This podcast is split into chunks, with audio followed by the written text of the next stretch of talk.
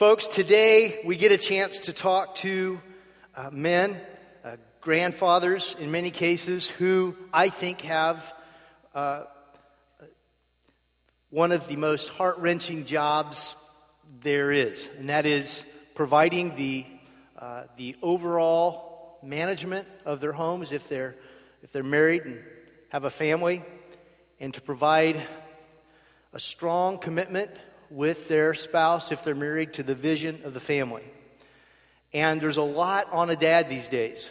The culture is kind of chop blocking dads uh, and minimizing their role, marginalizing them.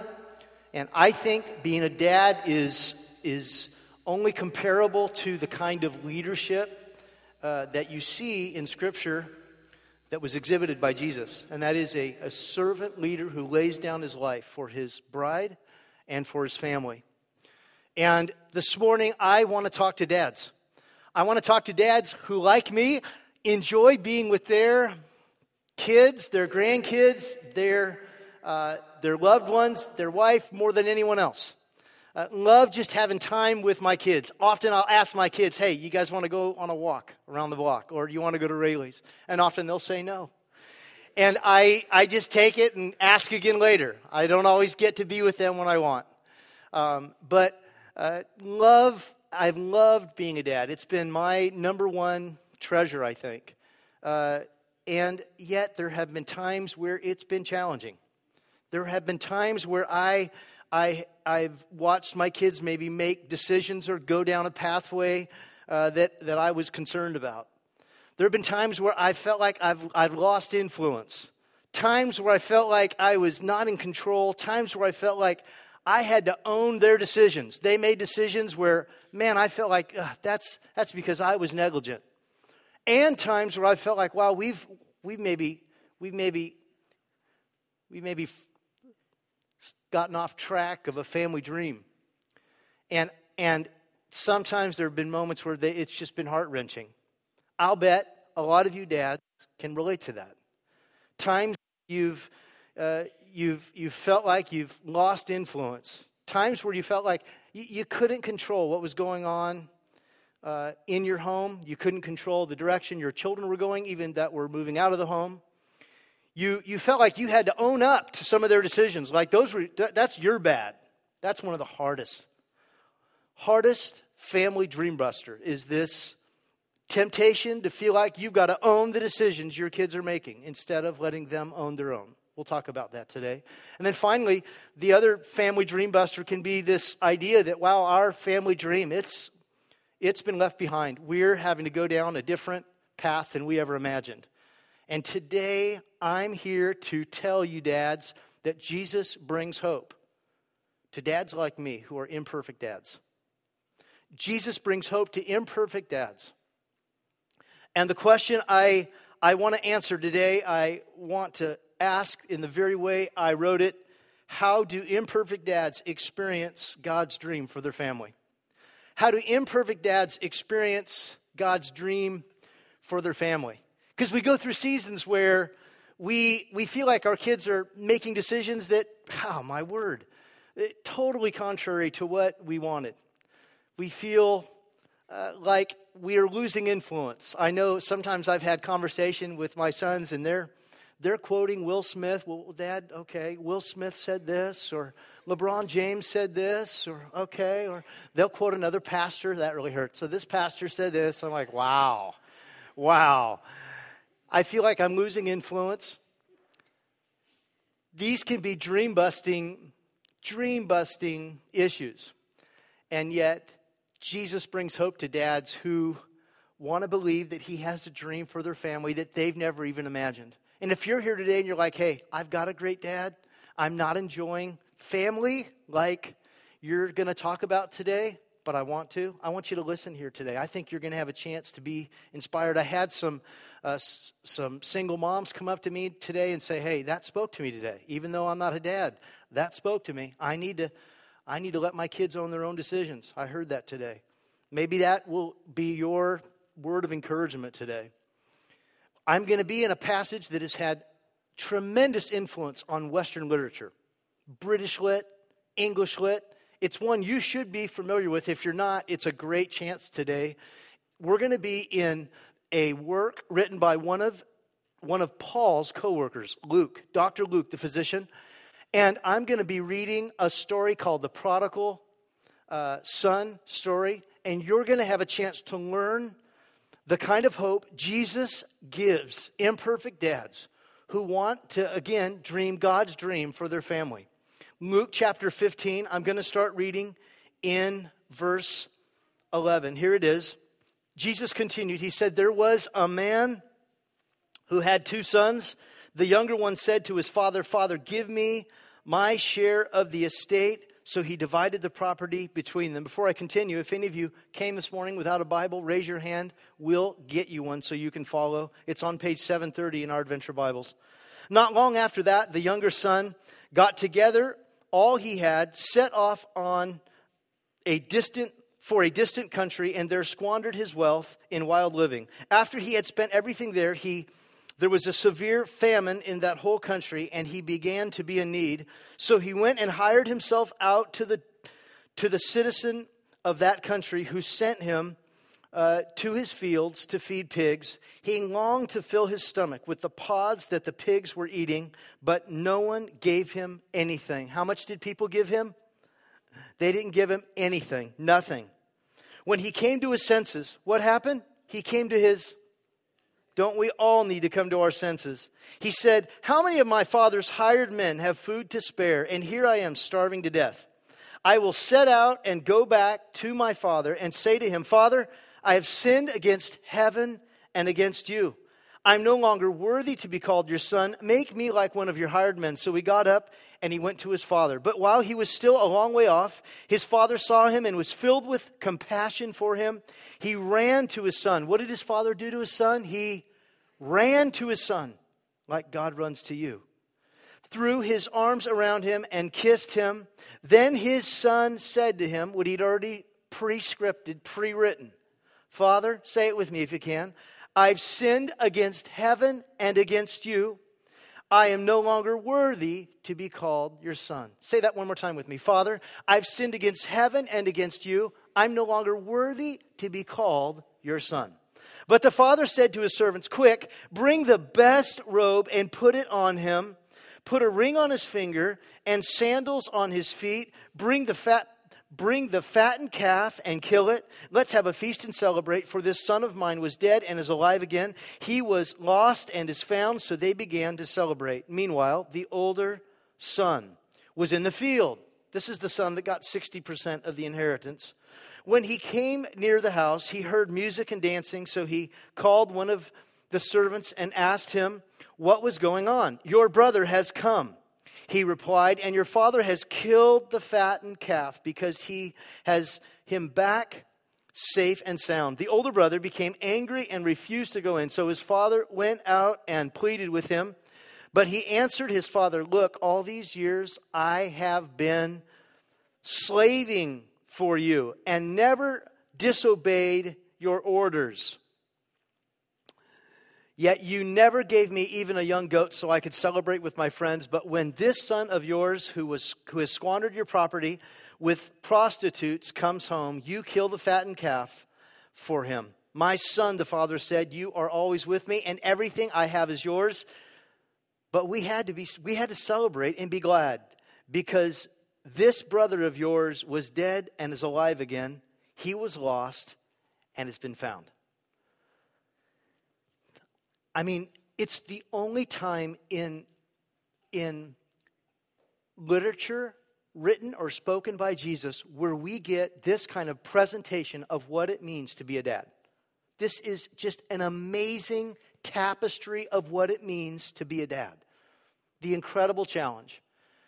And as I mentioned, there are dream busters dad face, dream busters that can, uh, that can threaten the family dream. And the first is this idea is that we have lost control of our kids.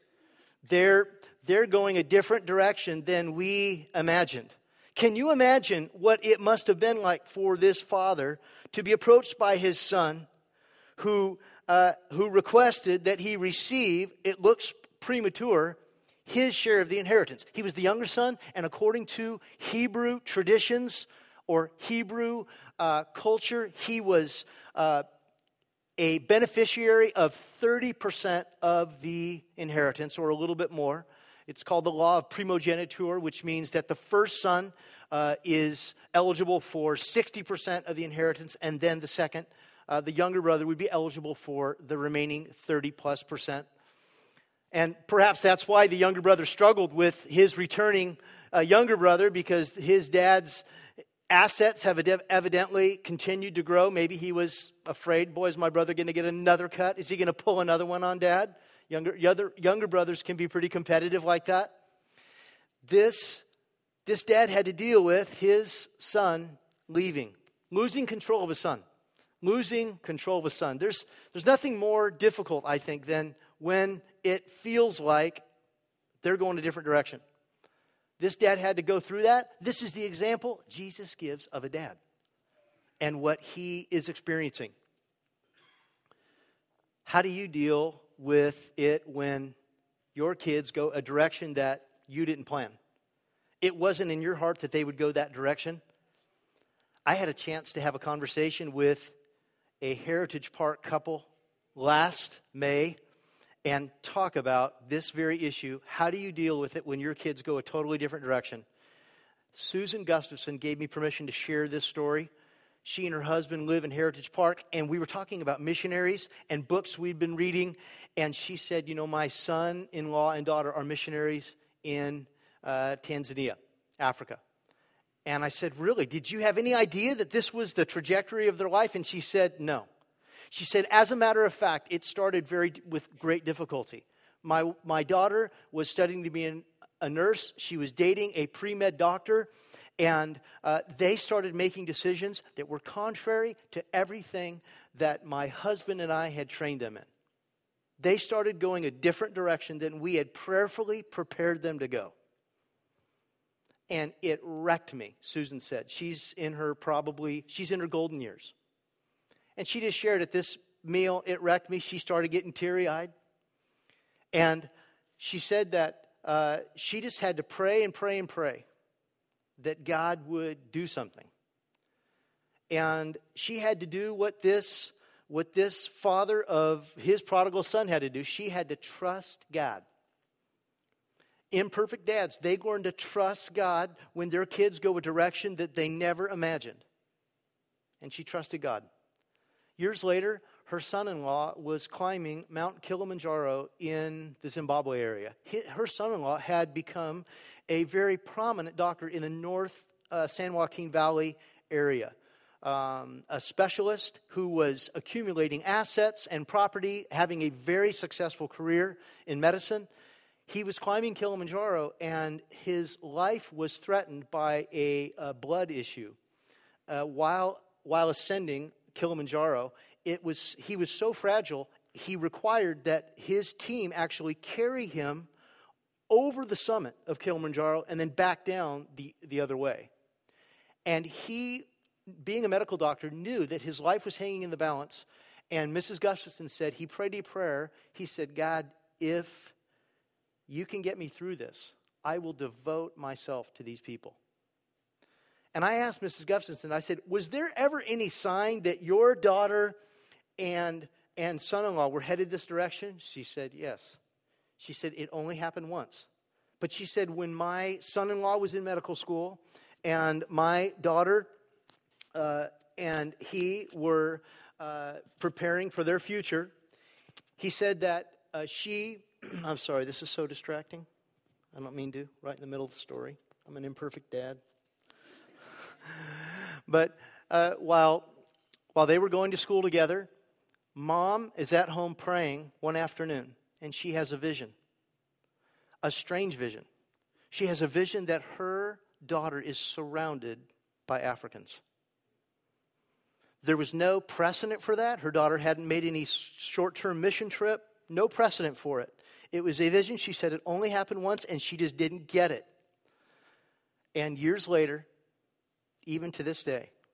Her son, in law, and daughter serve in Tanzania. as the chief operators of a medical mission work that is called FAME, that is making a huge impact. Folks, Jesus brings hope to imperfect dads that God has a dream for their family. A dream that He controls, a dream that He oversees. We can have great hope that when we trust God, when we trust God, He can do amazing things in the lives of our kids. There's something else that this prodigal dad does that I think is implied. Jesus doesn't say he's doing it, but I think it's implied. In the narrative, you see the son returns home, and the dad is in a place, in a position on his, uh, at his residence, on his field, where he can see that his son's coming home. He runs to him, he kisses him. It's, it's a day, I would argue, he's been praying about for months, if not years. Dads, I think one of the things we fear the most is losing influence, losing the be able to the, the opportunity to say a word that would encourage our kids. And I think there's great hope that when we when imperfect dads pray we release the Spirit's influence in the lives of our kids and they come to their senses. The same Spirit that, that, uh, that helped me come to my senses when I was a young college student down in Southern California is the same Spirit that helps all of us come to our senses when we need to. And when we are afraid that we've lost influence, we've got to remember the most influential voice in the lives of our kids is the guiding, teaching, truth telling voice of the Holy Spirit in the life of our kids. When we pray for our kids, for our grandkids, we are, we are asking God to release His spirit of self control and love and patience and gentleness and kindness into the lives of our kids so that they will be coached by Him and they'll come to their senses. There is great hope when we pray for our kids. There's great hope for imperfect dads like me, for God to continue to do something in the lives of our kids, and for my influence to actually be elevated. Maybe your challenge is to pray. What do you do when you feel like you're losing influence in your home or your kids are out of control? Have you tried this? Yell. Yeah. Oh, if that doesn't try, you just yell louder. And if that, if, if that influence isn't working, if you're still feeling like your kids are out of control, then you confront, take away, strip of all property, make life miserable for you and them. Uh, we all have different parenting angles. What scares me the most, and I'm not kidding when I say this, is maybe saying a word or something to my kids that they'll never forget. I don't want to do that. And to be honest, I don't trust myself. I, I, could, I could say something that I shouldn't say. My, my wife's actually told me that I, I can do that. I don't, I don't want to do that with her. I don't want to do that with my kids. I want to rely on trusting God with my kids when I feel like they're out of control I want to rely on the power of the Holy Spirit to influence my kids when I feel like I've lost all influence. How do you how do you gain influence? I hope that today you'll say, "You know what? I need to start praying for my kids more." I need to make a commitment that every day when I pray, there will be a, a sentence, a whisper or two that will be on behalf of my kids. Every day. Who's praying for your kids? Because there's a lot of people praying on your kids. Who's praying for them? Prayer is the most, most powerful discipline we can exercise for our kids. I went in last night to pray with one of my sons. I don't do it all the time. I'm not trying to, but I just felt I needed to pray with him. It's, to me, one of the most exhausting things to do. To walk into a bedroom. Hey, how you doing? Hey, good. They see it on your face. They know. Oh, gosh. They're not like, Dad's here to pray with me. Awesome. No, they, they see it. And I come in and just say, Hey, how's it going? Good? Everything going well? Yeah. Uh, how you doing in this and this and this? Pretty good, really. Give me some. Give me some numbers. Okay. All right. Hey, you mind if I have a little prayer with you? Sure. To me, that moment takes a lot of energy. It, it, it, maybe you're just more gifted at it. Praying for my kids is one of the one of the most challenging things, yet honorable things that we get to do. Praying with them, praying for them. What do you do when you lose control? You lose influence. I hope you're praying. I hope you're trusting in God more. And how do you pray for your kids? What do you say? Hey, there's a couple ways. One, you just say what's on your heart. You just you just take what's here and you say, Lord, Jesus was very clear. Our words don't have to be King's New King James. Just say what's on your heart. And the other way is to actually quote scripture. An appropriate prayer for kids or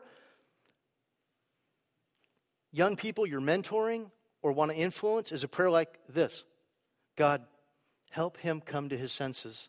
God, help her come to her senses. You just quote scripture. Or this Lord, help him be honest with, with you about his sins. Help, help her make a decision that she's sinned against you, that she sinned against me. Help her own that. Help him own that. Just quote scripture. Thirdly, how do imperfect dads experience Jesus' hope? I think this is the toughest one and the most freeing if you can do it. Is imperfect dads long for the day where they'll have shared ownership with their kids. Shared ownership.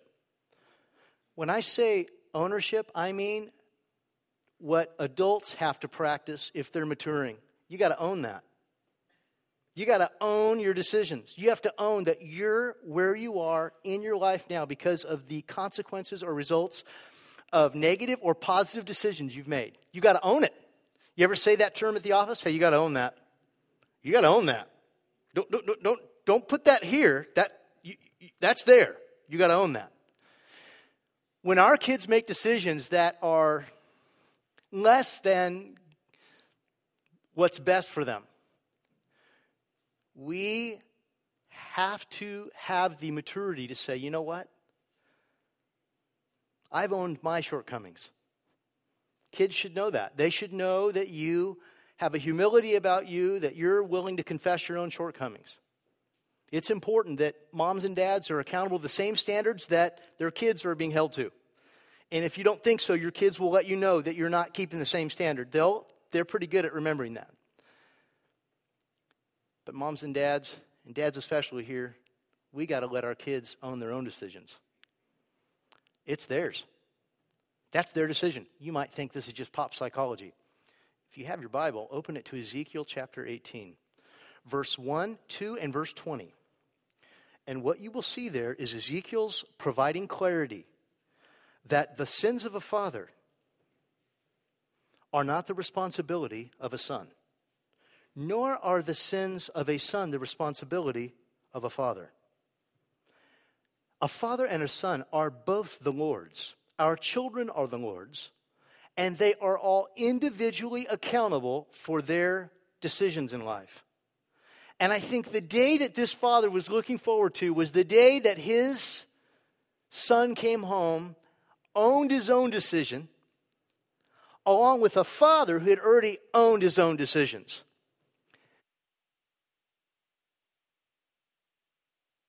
and a son own their own decisions, they get closer because they both identify Jesus as the one with his substitutionary death that paid the price for all of their self absorbed decisions. When there's shared ownership, there's shared devotion, there's shared worship, there's shared fellowship, it gets awesome. I've got some of my sons here today. I think just one that I see. It is so fun, two of them.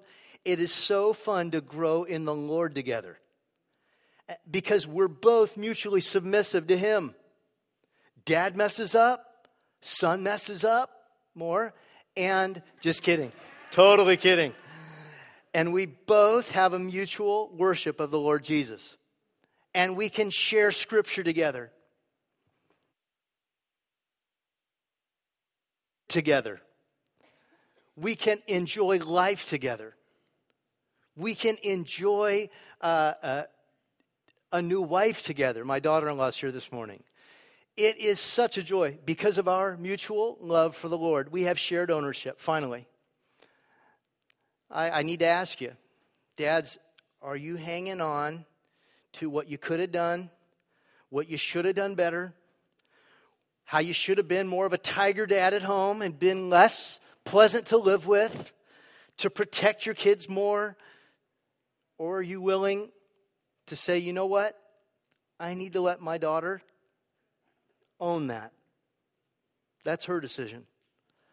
And I can't wait for the day when she comes to her senses and she says, I'm going home to dad. Not just her earthly dad, but her heavenly dad. Going home to your heavenly dad is as simple as saying, Dad, I've sinned against you. I own that. That's it. I've sinned against you. I own that. I own that. Maybe that's a prayer you've never prayed. You've never made a decision to become a Christ follower. Maybe it's a prayer you pray today. Dads, what do you do when you feel that guilt? You let your kids own that. That's how you deal with it. You believe the scriptures that say, hey, that's on them, that's not you. You got stuff to deal with, but that's not that's not their responsibility, that's yours. Finally, Jesus brings hope to imperfect dads that that God has a dream for their family. Here, this son comes home. Dad has been saving and anticipating this day. He knew his son would come home someday. He'd been praying about it. He, he knew that the Holy Spirit was going to work in the life of his son. He looked forward to a maturity from his son they could celebrate. And he knew God has a future for my son and a future for my family. And he waited and his son came home and he celebrated. He butchered the fatted calf. He took out his American Express card black and gave it to his son. That's what a ring is symbolic of. Uh, he was generous. He gave his son the best robe, the best outfit, a new tux. We're going to party. And interestingly, his, his brother comes along, opposed to the whole idea. Oh, older brother's home. Isn't that special? I bet he wants more of the inheritance, another cut.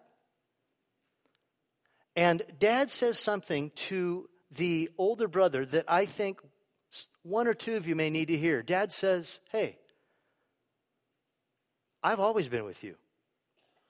All I have has been yours. Here's a son who's had immediate access to his dad and yet failed to recognize what an opportunity it is. Dads, I think there's a challenge here. God has a dream for your family. Are you aware of the incredible opportunity through the Holy Spirit you have of connecting with your Heavenly Father and letting Him fuel and fill and replenish you and provide for you and challenge you? Are you looking to Him for that prayerful guide? Folks, today I want to give dads hope for the future. I hope that you've found hope through this prodigal dad. I hope that this story about the, uh, the Frank and Susan Artest um, slip ups early in their life that led to great opportunities in the future, I hope that they've given you hope for God's dream for your family. Can you imagine what you would be like if you really started trusting God with your kids? Can you imagine what peace you would have if you started praying more about the Holy Spirit's influence in the life of your kids instead of worrying about all the other influences in the life of your kids. Pray more, talk less. Pray more, talk less.